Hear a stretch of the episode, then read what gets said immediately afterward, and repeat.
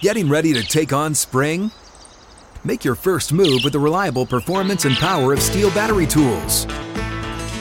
From hedge trimmers and mowers to string trimmers and more, right now you can save $50 on select battery tool sets. Real STIHL. Offer valid on select AK system sets through June 16, 2024. See participating retailer for details.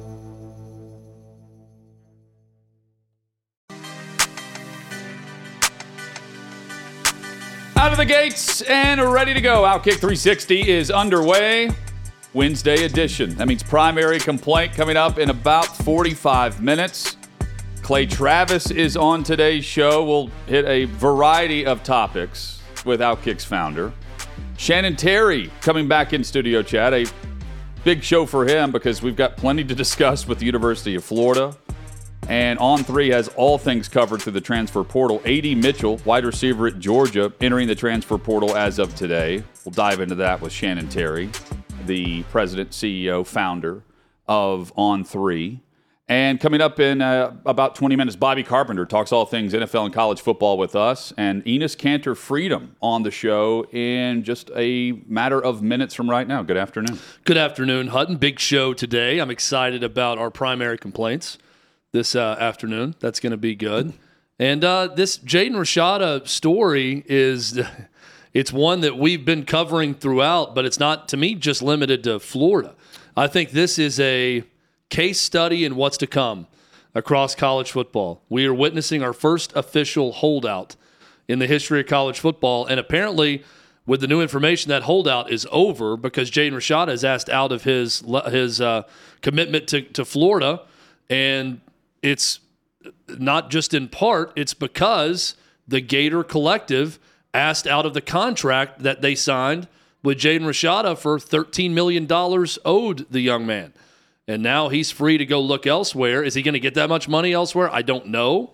But it's a fascinating story and one we're going to get into with Shannon Terry. And they just released yesterday at On Three their final recruiting rankings right. players, one through 300 at On Three. So it's gonna be fun. And what they're building is a database that will have the player's instant and actual value for name, image, likeness at his current school, where he could be going, the schools he's looking at, and you can compare and contrast where he could go as an individual athlete. You could compare and contrast where you could go and find out how much more you could actually make through name, image, likeness.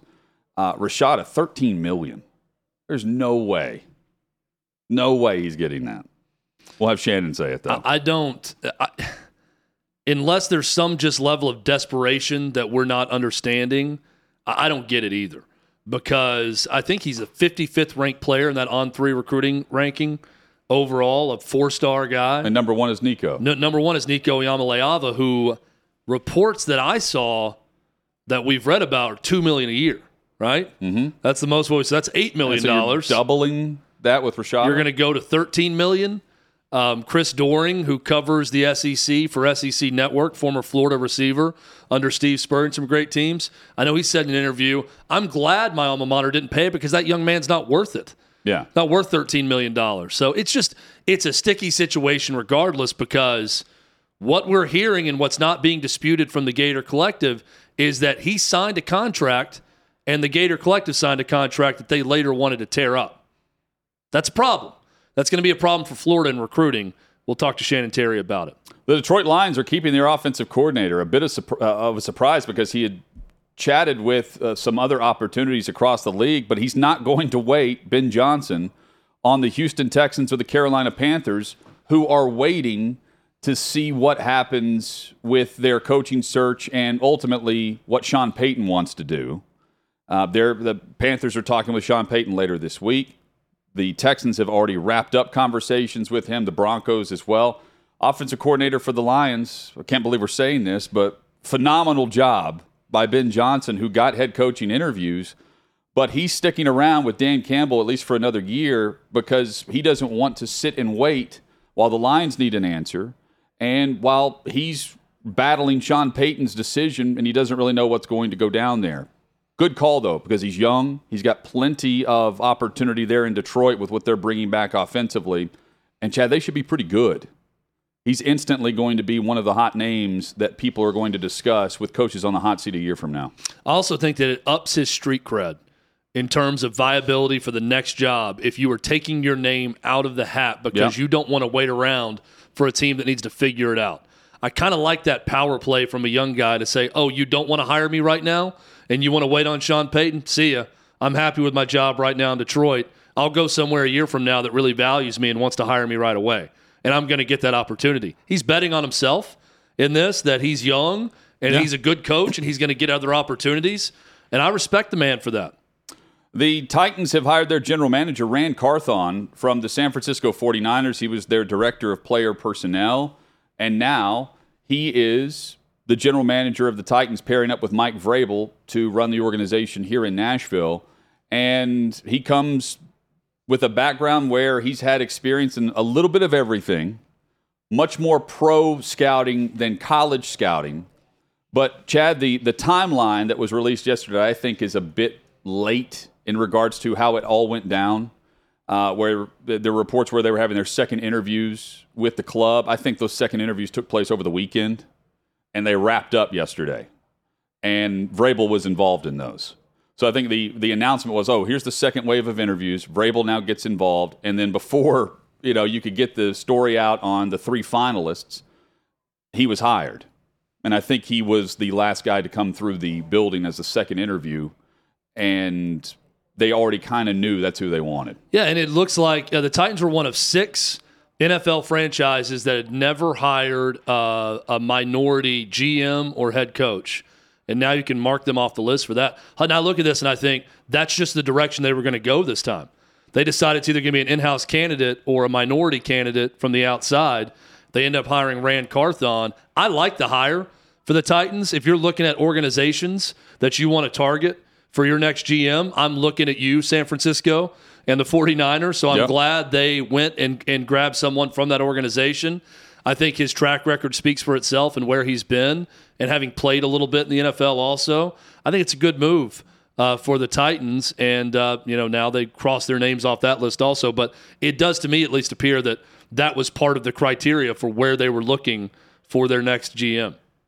We will get back to that story. Bobby Carpenter will join us coming up in about 15 minutes. But we're pleased to be joined by Enes Kanter Freedom, uh, who spent 11 years in the NBA, would like to continue playing. We'll get into that. Uh, but most recently, due to his uh, speaking out against the human rights violations uh, across the globe, but specifically in his home country of Turkey, uh, they have put out a bounty on Enes Kanter Freedom for $500,000. And he found out while he was in Vatican City at a basketball camp, and he's now back in the States, I presume. Uh, Enes, thank you for the time, man.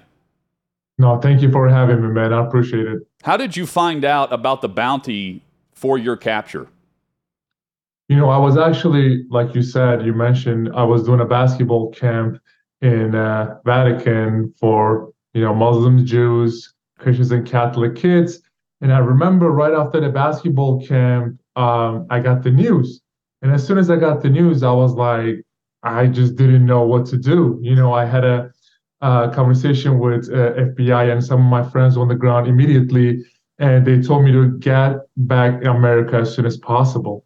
Um, so the next morning, next flight, I took uh, I took the flight, you know, landed in, in America, and I had a conversation with uh, you know some of my friends on the ground, and they said this uh, bounty could be very very uh, serious because uh, they said they were hearing that some you know people out there like you know professional hitmen or even one of my friend mentioned actually even serial killers. I know i'm sounding maybe too crazy but you know mafias and, and cartels could be after uh, my case so it's uh, it's been very difficult the last four or five days but i have so many people uh, reached out you know all around the world and uh, showing uh, lots of uh, support It's a scary situation, and, and I know that there are other people on that list from the Yeah. Turkish government also. Is there any training that goes on with this, Enes? When you hear that you know you're on this list and there's a bounty, and the FBI's on the phone with you, do they give mm-hmm. you advice on how to handle things now moving forward? Is there a line you can call, or someone with the FBI, or a- another American authority that you can go to mm-hmm. in terms of, of how to handle this situation now? So I'm not the like I'm, I'm trying to tell people I'm not the only one on that list. Actually, there are so many other innocent journalists or innocent, you know, uh, academics, professor, athletes, celebrities are on that list just because of they don't think the same way what Erdogan thinks. You know, they are uh, opposition. So if in a in a country like Turkey, if you say anything or if you tweet anything, uh, anything against uh, Erdogan or Erdogan's re- regime, you'll be in jail the next day. Actually, it's a crazy story. So I have a manager, and my manager's wife is actually is Turkish. So her dad liked one of my posts on Twitter. He was in jail for 13 days just for liking one of my posts on Twitter. So this is a crazy story, but wow. uh, you know I, I, do feel secure in in uh, America. I had a conversation with FBI, and I believe they have this uh, squad called uh, Guardian Squad. So they are you know very you know, I've been in touch with them. I don't want to give too much detail, but I, I have been uh, uh, touch with them the last three four days and they told me like whatever you need let us know. Actually around two years ago when i was playing for portland uh, trail uh, blazers uh, again there was so many death threats and i was actually staying in an uh, in an apartment and they told me to i gotta move to a hotel because it's more secure you have to go upstairs with the card and stuff. Um, so when i was in a road game actually fbi came to my room and they set up this thing called panic button. They said whenever you feel uncomfortable, you know, push that button and we'll be there in two, three minutes. I mean, it's crazy because you look at all my interviews, all my op-eds, you look at everything I have said so far, none of them was political. The only thing I talk about is human rights violations and political prisoners around the world. And just because of that, it is bothering so many other uh, you know, dictators and it's bothering Turkish uh, dictators uh, too. But and they're going to do whatever they can to shut me up. But uh, so far it's not working for sure. Enes Kanter Freedom, our guest on Outkick 360, human rights activist. But you were already on the most wanted list, considered a terrorist in your home country. Now the bounty. What did yeah. you say that took it to the next level, at least in your own mind? Well, I mean, I have been, I have been, you know, critics of uh, President Erdogan since the he took since the day he took to office. Um, you know, unfortunately, there are so many. Uh, if you look at Turkey right now, Turkey plays a very important role in Middle East because it could have been a bridge of Islam and West. Uh, and right, but right now there are so many human rights violations are happening over there, and so many. I believe Turkey is the number one country in the world that put most journalists in jail. So, um, I mean, think about if journalist is writing something against the regime, and the next day the police come in and literally putting him and his family in uh, jail. It is unacceptable. So uh, I think the one thing that I have, uh, I was uh, talking about how Erdogan government is playing with the West. Uh, I wrote an uh, op-ed to Time magazine, and I was pretty much saying how he is manipulating the West and how Biden administration should be way tougher on Erdogan because I remember the day Biden took the uh, office, the first thing he was saying there's only one that the biggest problem in Middle East. There's actually actually a video on YouTube. The biggest um, problem in Middle East is Erdogan, and we have to do something about it. And there are so many human rights violations are happening. So it's been almost it's been over two years now. He took to office, and there's he has not done a thing yet. You know, and I'm still waiting for it. Um, so I'm just I'm just very frustrated at, at this point. So I wrote an op-ed and obviously became viral. And Erdogan said, enough is enough. Just go take out this man and whoever achieve it, I'll give him a five hundred thousand dollars. And it's the craziest thing I've ever heard. Are you scared? Good question. Not in America. I mean, I if anywhere else in the world, yes, but I know that I'm being very well protected in America by the you know police department, local police department, FBI, and I'm I'm pretty much talking to them every day. They're actually becoming my good friends now because we have so many conversations. But um, you know, they many of my friends told me that do not leave America for the next at least two months. So I am just you know in America now. The crazy thing to me, man, you know what frustrates me so much. I so six years ago, Turkish government revoked my passport and put my name on Interpol list. I was a green card holder and I could not travel six years because my name was on Interpol list and I did not have a passport. And now finally I'm an American citizen. I got my American passport, and now they telling me do not travel. That is like I cannot believe I'm getting this threat. Uh, American citizen getting this threat in a U.S. soil. So it's really frustrating, man. But I think it just comes. It's like it's the price of I'll say freedom. And speaking of America, the American League, the NBA, um, you've been critical mm-hmm. of, of some of the NBA stars. You've been critical of business practices with the NBA. You clearly still like basketball and love the sport, working at a camp mm-hmm. in, in Vatican City. Can you still be a fan of the NBA, given everything that's gone on right now? Do you watch the sport? Do you care at all about what's going on with uh, that league, given your experience?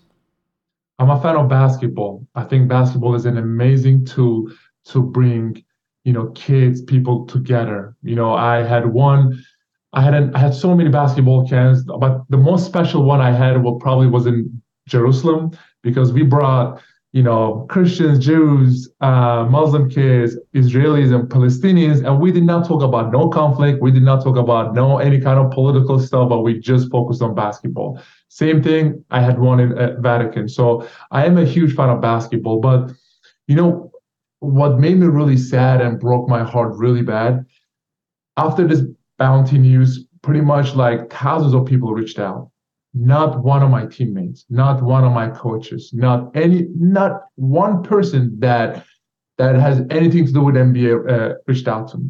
And I was like, man, I played 11 years in this league. I had hundreds of teammates. I had hundreds of coaches. I had so many people who worked at front offices. Not one of them reached out. I was like, what did I do? What did I do for? Only thing I have done so far, just to- talking about human rights violations around the world. Like, what did I do those my teammates. You know, what did I do to my coaches? They were like my brothers, you know? So all of a sudden now I am this guy that then is like they I don't know if you ever watched like I make this joke like I don't know if you ever watched like Harry Potter uh guy named Voldemort he who should not be named yeah. this is literally they view me as I just cannot understand just because of I I won you know, peace and freedom and democracy in some of the countries out there in the world, that makes me a bad guy. And now they're scared to even pick up the phone and say, hey, man, you know, we just heard the news. Sorry, we're praying for you. That's seriously all I uh, needed. But no, nothing, man. Not one athlete reached out. And you've been in those locker rooms, you've been with different teams, you've been in the league, you know how things operate at times Enes, do you think that they're being ordered and told not to reach out to you and not to have any contact with you from their bosses within the team and within the league? I played in five different teams and I had hundreds of teammates. I promise you, I never called them my teammate. I called them my brothers because they were so close to me, so close to me. Um, some of the things that happened in my life before this China thing, they were my biggest supporter. Whenever I walked in a locker room, they were saying, "Hey, man, we are here for you. Let us know. The day I talked about China, the day I I criticized Nike, the day I said NBA is bowing down to dictatorship, my phone, I promise you, like I can show you my recently called the text messages. Not one of my teammates reached out, and uh, to me, they're still my brothers. I still actually I don't watch any NBA games, but I still check my you know my my brother's um, stats and see what they're doing and see if they're healthy or not.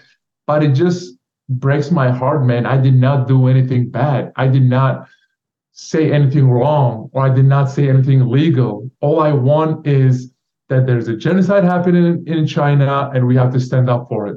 Nike, the biggest hypocritical company in the world, or NBA, stop bowing down to Chinese dictatorship this is not political. This is human rights because human rights is about politics. And so just because of I talk about this stuff, it makes it makes me a bad guy, and they're even scared to reach out to me. Um, I believe they are being told that do not reach out to Enes, do not text or call him. Just act like he's not existing.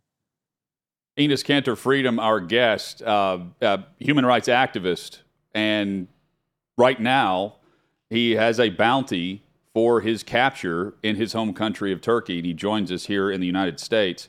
Just a, a personal question. I, am just curious. Who do you who do you trust with all this going on? I know you you likely have friends that you trust from years ago, but I would imagine it's very difficult to make friends and allow them into your inner circle. Yeah. Um, you know, it's a it's a tough situation because at this point I don't know who to trust. I, I really don't know. I mean, all my my whole life it was all about NBA and basketball, and now they left me alone. My even own mother or my father cannot even pick up the phone and call me and say, "Hey, man, hi, hi, son, how you doing?" You know, so that's not going to happen. So, I mean, I am a citizen of America, and I'm I'm expecting obviously the Biden or forget about President Biden, but someone from the Biden administration come out and just say this is unacceptable. That's literally all I need, but I'm I'm not hearing that. I am not hearing that. Um, good question. I really don't know who to trust at this point anymore because everyone that I have trusted so far just left me alone out there. You know, so uh, at this point, I'm really not sure. Well, we're thrilled that you're an American citizen. Yes. By, by the way, uh, hearing this story, and it, it's a compelling one, uh, and it certainly puts things into perspective about mm-hmm. what we have here. It's not perfect, of course, but what we have here versus what other countries are going through uh, with everything yeah. you're bringing to light. So, thank you for telling your story. Let me let me let me tell you like the last this last thing. Just like you, you said it perfectly. I remember it was like around two years ago. I remember, you know, I was in a locker room with some of my teammates, and obviously they were criticizing America. They were saying this all kind of stuff, and I stopped them. I was like, "Listen, this summer after the season, let me buy your ticket, first class ticket. Let me buy your ticket, and let's go to this some of the countries out there, like Russia, like Iran, like Venezuela, like Cuba, like North Korea, like like Nicaragua, and I can go on and on, you know." And you guys can see with your own, like China you guys can see with your own eyes what a dictatorship looks like. You know, you guys can tweet and say whatever you want in this country, but you go to those countries and you say anything against the regime, you will be in jail the next day. You will, no one will hear from you ever again. But I just wish I can take those my teammates who criticize America to those countries and be like, see yourself. There's so many uh, people that are, will agree with everything you're saying. Not many will mm-hmm. sacrifice what you're sacrificing. Um, and I know you realize that too. But uh, thank you for what you're doing, and we we appreciate oh, the time here today too. Hopefully, this is the first of of another visit down the road. Of course, man. Thank you for giving me the platform. I appreciate that. Absolutely. Follow uh, Enes on Twitter at Enes Freedom. Enes Kanter Freedom has been our guest. Uh, craziness. Can you imagine getting the phone call says, "Hey, uh, Withrow, there's a bounty out for you." Well, and the inability to talk to his parents, you know, to to yeah. know that he's not going to be able to go back to Turkey and visit family. And I think you asked a great question about at this point, who do you trust? If all of your old friends were centered around basketball and teammates and coaches, and then they turn on you and won't speak to you, then if you meet new people, well, you you meet people you. knowing yeah. what's going on. So what do they want or what's happening? Um, it's it's it's a story worth telling, and I'm thrilled that he's an American citizen. And again, for me, and hopefully for a lot of people that see that or, or listen to that interview, it really puts things into perspective about just how great we have it in this country in so many ways. For all of our little problems at times, and some are bigger than others, he's right to talk to his teammates about let's go to some of these places that are under a dictatorship and look at what that really looks like where you tweet something out negative about someone and you disappear. It's a different world out there, and he's telling a lot of people that don't understand that world about that world. And I think it's amazing work that he's doing. Just getting started for 360 on this Wednesday edition. We've got primary complaint a bit later this hour. Clay Travis later in the show. And next, Bobby Carpenter right here on Outkick 360. Get ready for the greatest roast of all time the Roast of Tom Brady, a Netflix live event happening May 5th. Hosted by Kevin Hart, the seven time world champion gets his cleats held to the fire by famous friends and frenemies on an unforgettable night where everything is fair game. Tune in on May 5th at 5 p.m. Pacific time for the Roast of Tom Brady, live only on Netflix. Let's head to Ohio. Bobby Carpenter joins us. Time to talk some college and maybe a little NFL football on Outkick 360 across the Outkick network. Bobby, how are you, man? I'm good, man. I apologize. I got to follow Enes Kanter there. I mean, I haven't done anything great in my life like him. So uh, we'll just try to sit here and talk a little bit about sports and maybe not about, uh, you know, saving humanity. Yeah. Uh, so, sometimes, you know, just good enough is uh, is okay, Bobby. We can't all be great, right? Like Enes. So we'll just be good enough in this segment. How about that? Well, I guess I mean you guys are probably in the same company as me. I don't I don't know what all you've been doing, but probably not to the level of Enes. So the the the level of conversation just dropped dramatically for everybody. Well, let's let's transition as best we can to Kevin Warren is now with the Chicago Bears. He's running that organization. Who should run the Big Ten and why?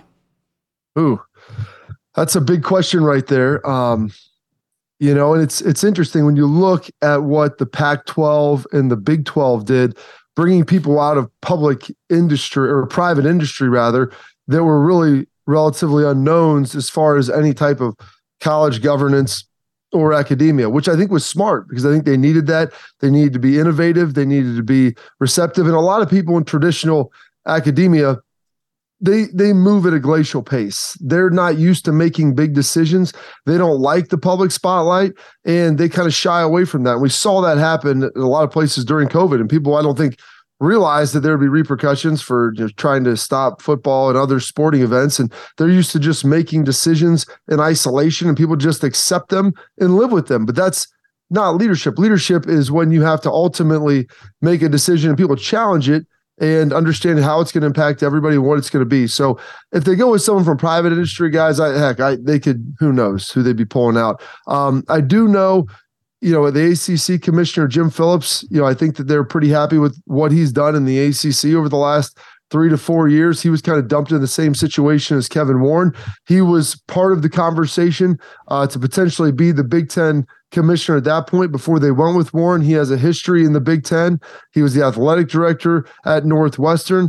Um, you know, I think which gets a lot of people in the Big Ten excited. They want to have someone up there with a you know great academic reputation as well. Uh, but I like what Jim Phillips has done with the ACC you know he's he's done the best with you know bad situation in some sense. And you look at how he pieced together covid and put pulled notre dame in there. I, I think he's done a, a really good job. So it wouldn't surprise me if it's him.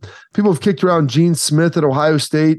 You know gene's a little older right now. I don't know if he wants that challenge. I think the next person that you hire in the big ten you're probably looking at this as a decade long job where Jim Delany was there for a long time. You look at the tenure of Greg Sankey, some of these commissioners have been there, you know, six, seven, eight plus years, and you look at them probably being there for another, you know, seven to 10 more. And so when you get a guy like Gene, who I, I'm guessing he's probably in his low 60s, upper 50s, probably not something he's going to want to do. He's got a good job at Ohio State and likes it. So for my money, I'd say Jim Phillips, ACC commissioner, is probably the number one choice. And if you know he doesn't want it for some reason, well, then I think you probably have to open up the search and begin to look. Time to talk to a Buckeye about the Wolverines. So wild time uh, to be in Ann Arbor right now. A day after Santa Ono, the president of University of Michigan, announces that Jim Harbaugh is coming back. Nothing to do with the, the AD. Warde Manuel completely out of it. Says, I'll be informing the AD that the head coach has informed me that he's coming back.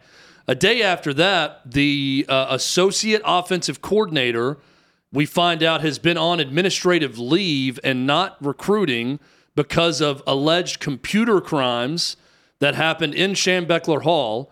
Uh, crazy time right now at Michigan.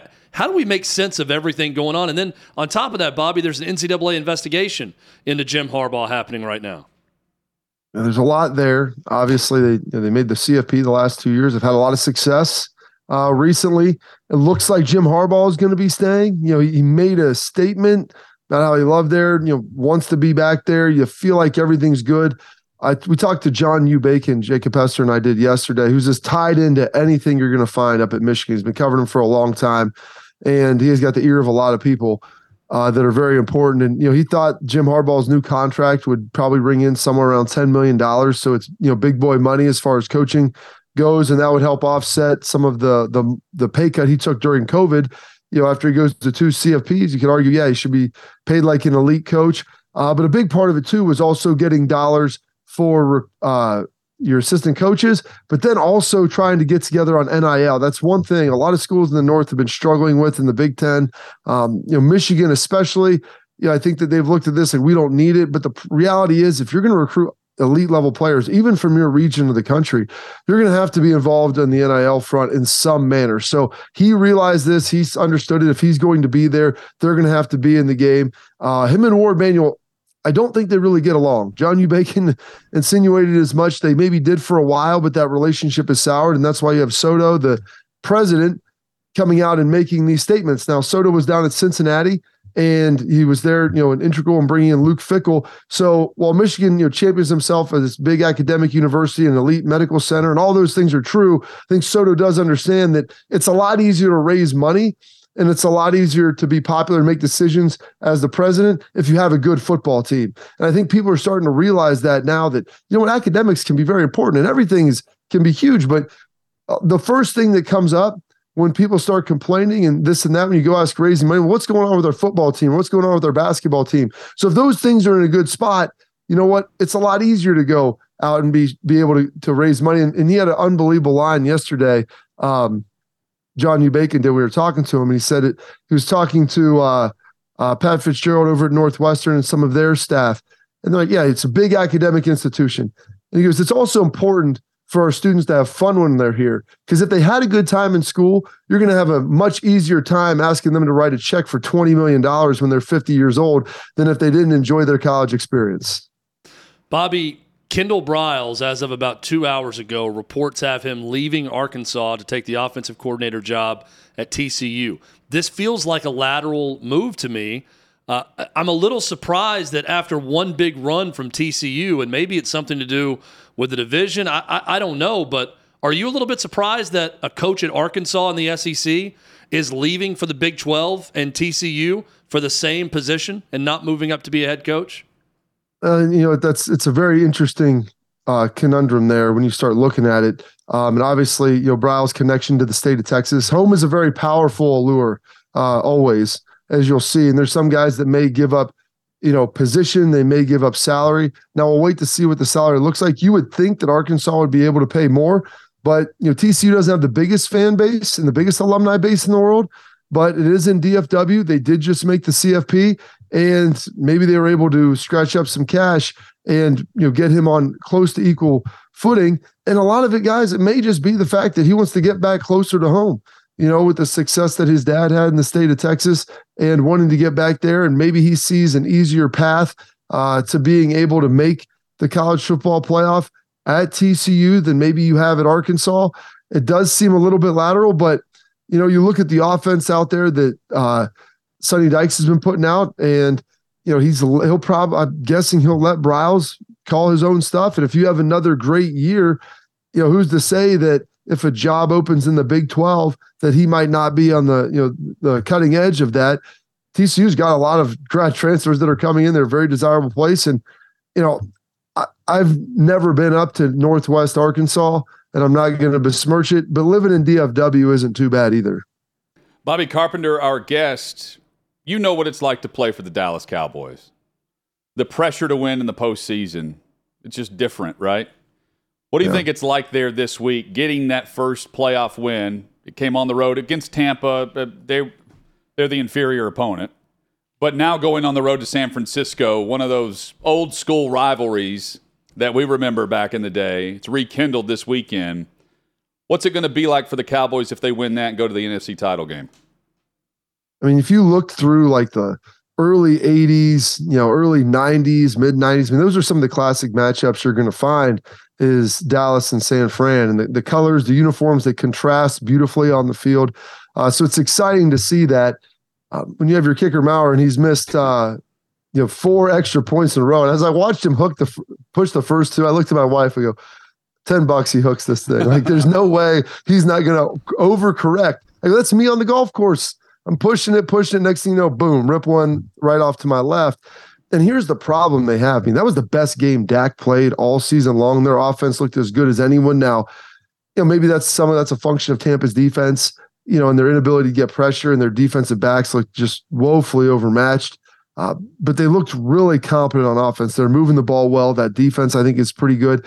They're checking a lot of boxes. And now the one thing you have is a kicker who's missed four extra points. Now, good thing for him, he was able to watch one go through the uprights before the end of the game because you can kick a million of them in practice, guys. You know that. You can sit out there, hit balls on the range, and kicking is a lot like golf. I mean, it's that swing is similar, and you can hit them on the range all day.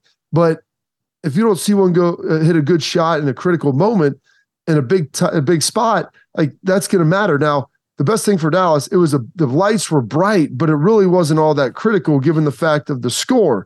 So they could let him work through that process and they didn't have to worry about him potentially losing them the game. So they had that going for him. But here's the conundrum now. Do you ride it out with him and hope that he gets it corrected? And, and maybe he does. Probably a good chance that he does. If you look at his numbers, I think he was a 90% field goal kicker throughout the season. And he had only missed three, two or three extra points, and one being the last one, obviously the regular season. But if you make a move, people always like, oh, make the move, it'll be better. There's the beta era where if you make the move and it's actually worse, and then you bring in a guy who might, you know, shank one a 35 yard field goal or miss something else. So you'll always be second guessing it. I think if you bring a guy in, I think you you you dance with the girl you brought. You trust that they're going to get it fixed. I love Dak's comments after the game, talking about how he played like crap the week before and he trusts that he'll get it back together. If your teammates still believe in you, that means a lot as a player. And I think that they'll get it fixed, but they're going to need to, man, because that, that Niners defense with Fred Warner and Nick Bosa breathing down your neck, it will not be that easy for Dak this weekend. It's gonna be a great game. I, I can't wait to watch the the NFC divisional matchup between the Cowboys and the Niners. Bobby, thank you as always, man. Great perspective, and we'll catch up next week.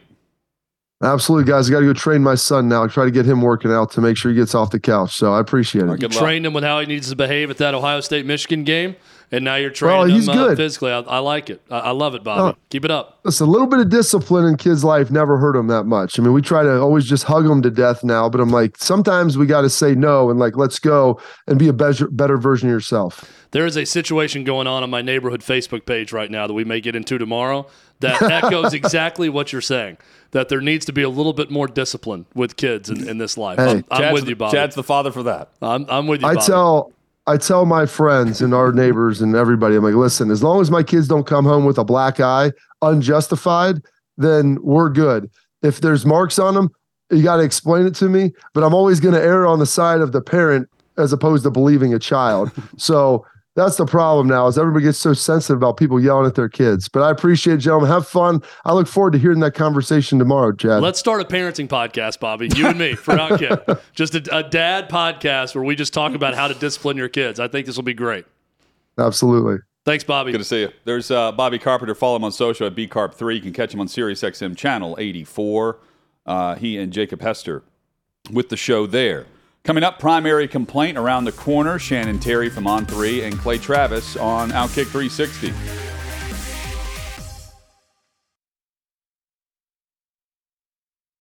You ready? Showtime. On May 3rd, summer starts with The Fall Guy. Let's do it later. Let's drink a spicy margarita. Make some bad decisions. Yes.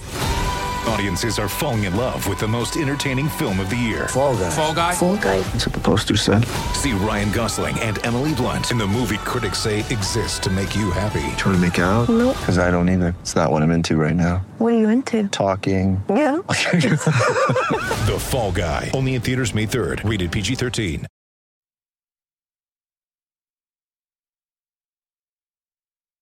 From 6th and Peabody with Yeehaw Beer and Ole Smoky Moonshine, Outkick 360 rolls on. Hutton Withrow with you. Chad was uh, previewing a, a big storyline in the, the neighborhood uh, in Chad's neck of the woods. I don't want to. I'll let you give the got details a- if you want. I got a text last night from a neighbor friend of mine about 9:45, and he said, Log on now. The, the text said, and I'm, I'm gonna, I'm pretty much quoting exactly, bro. Go to the neighborhood Facebook page right now. Thank me later. and I went to it, and the first post that I saw was, "Oh my!" And then below that, I saw 34 comments to that post. I'm thinking, here we go. Here goes my I know what I'm doing the next 20 minutes right now. I'm not watching the rest of Rogue Heroes. I'll tell you that much. I'm watching my neighborhood Facebook page, and it did not disappoint. And we may bring that to the show tomorrow. we bring to the show every Wednesday at this time primary complaint. It's time to air our top grievance of the week. You can complain all you want. My job is so unfulfilling. Don't run away from your feelings. It's time for primary complaint on Outkick 360. Chad, among the many slogans I may recite from time to time, two that come to mind immediately for me. Number one, it's not if you lose, it's how you lose. It's a good one. Number two, I don't meet for the sake of meeting, I meet for the sake of doing. Also a good one. When a meeting can be an email, when an email can be a text, and when a text can be saved until normal business hours, I would ask that that is the general rule of thought moving forward in every walk of life, uh, in every business sense, especially. And, you know, I would prefer that if it's not productive, it's not time consuming. That's my primary complaint. Hutton, king of productivity. Uh, and I, by the way, I do love your. I didn't uh, say that. not if you lose, it's how you lose. That's one of my favorite things, and I often quote Hutton uh, when talking about a game uh, when I when I hear that. My primary complaint has to deal with the Sheridan verse. I like Taylor Sheridan. I like all of his works of fiction. I'm a fan of Yellowstone. I'm a fan of 1883. I think I got the year right. Now he's got another year show called 1923 with Harrison Ford and Helen Mirren. Terrific entertainment. We all like Kevin Costner. He's an American film star. And now he's on television with Yellowstone. I enjoy the show, very entertaining. Here's what I don't like though. If you're going to create a universe and you're going to have the Sheridan verse, another great show that he's doing right now, Tulsa King. He's got other things coming out. What should not happen when you make a show and it becomes so popular that you make two prequels and those shows line up at the same time is take a break at the exact same time with both shows. You got to give the people what they want. Give them some nibbles. You don't starve them. This is not dry January. This is not time to fast completely. If you're going to take a six month break on Yellowstone for a mid season finale, seven episodes in the first half, seven episodes after that, then don't end 1923 on January 1st and not come back until February 5th when those episodes are ready. We got four more episodes to go. We should be having this time right now instead of taking a month off from both shows to have more 1923. It's simple planning, it's a simple schedule. I don't have to tell you how to write your shows. You're doing a better job than I would with that. Let me handle logistics. Let me handle the schedule, and things could be even more successful for you, Paramount Company. That is my primary complaint. Let's start with just this question Why are both shows out at the same time? Explain They- that to hey, me. Hey, that's another good one. They could have mid-season finale on in late December, right? Right for the Yeah. holidays for Yellowstone. And you know what they could have done, Hutton? A week later, Start the 1923 for eight straight weeks. All we know about Yellowstone too. This also kills me when this happens. Uh, they have to tease everything out. Where now it's an announcement to say when the season's going to start back. It's just summer 2023. That's all we know. Yellowstone will be back summer 2023. No date announced when It's it's, like coming it's back. like the NFL when they announce when they're going to announce the schedule release. Succession, spring 2023. I believe HBO has still not announced a date. That's my favorite show on But TV. is there- is and there it's just spring 2023. Is there a rhyme or reason to why both shows are out at the same time? I think he's got so much going on that Dude. he's got a show he's working on with uh, Nicole Kidman But if they're and done, Zoe Saldana called Lioness about the CIA. He's got so many things happening. I again, that's why I complained about it. They need a head of scheduling to schedule it out where it's perfectly timed, where one show ends, another one starts. You could have fifty. You could have all fifty-two weeks of the, I of thought the that year. was just known. I don't. I didn't know we had scheduling Well, I- for that. Again, it's why I complained about it. It should be known, but he's got he's got so many shows. You could have 52 weeks of another show coming out. Once Yellowstone ends, the next prequel starts. Then the next season of the Sylvester Stallone show starts. Then the Nicole Kidman show starts. Then Four Sixes Ranch starts, which is another spinoff of Yellowstone. Crazy. Yeah, I, I. It's like Game of Thrones. You know, airing their prequel during the final season of Game of Thrones. But it's also I don't Like, have which way do I start? I start in 1883 now. I don't have all the time Or in the world to sit if and I'm watch binging. every show. So when they cram everything together at once and don't don't separate it out and don't have it weekly, it's like, oh, I'm going to fall way behind on these because I have time for about a show and a half a night. So I, again, I don't like it. I don't like it. Hutton. Which is the better of the two shows? Honestly, 1923, but it's only four episodes in. So it's a very small snapshot. I mean, I'll say this Yellowstone's a better show because it's in season five. Yeah. It's got a better body of work. 1923 is better bang for your buck four episodes in. I'm enjoying it more. The time frame, everything about it, characters, Harrison Ford, Helen Mirren, great acting. I love it. Coming up, great hoops. Alabama, currently the best team in college basketball. Yes, we said basketball. We'll discuss the Crimson Tide, and we'll take a look at the Michigan co offensive coordinator placed on leave. Another story out of Ann Arbor. That's next on Outkick 360.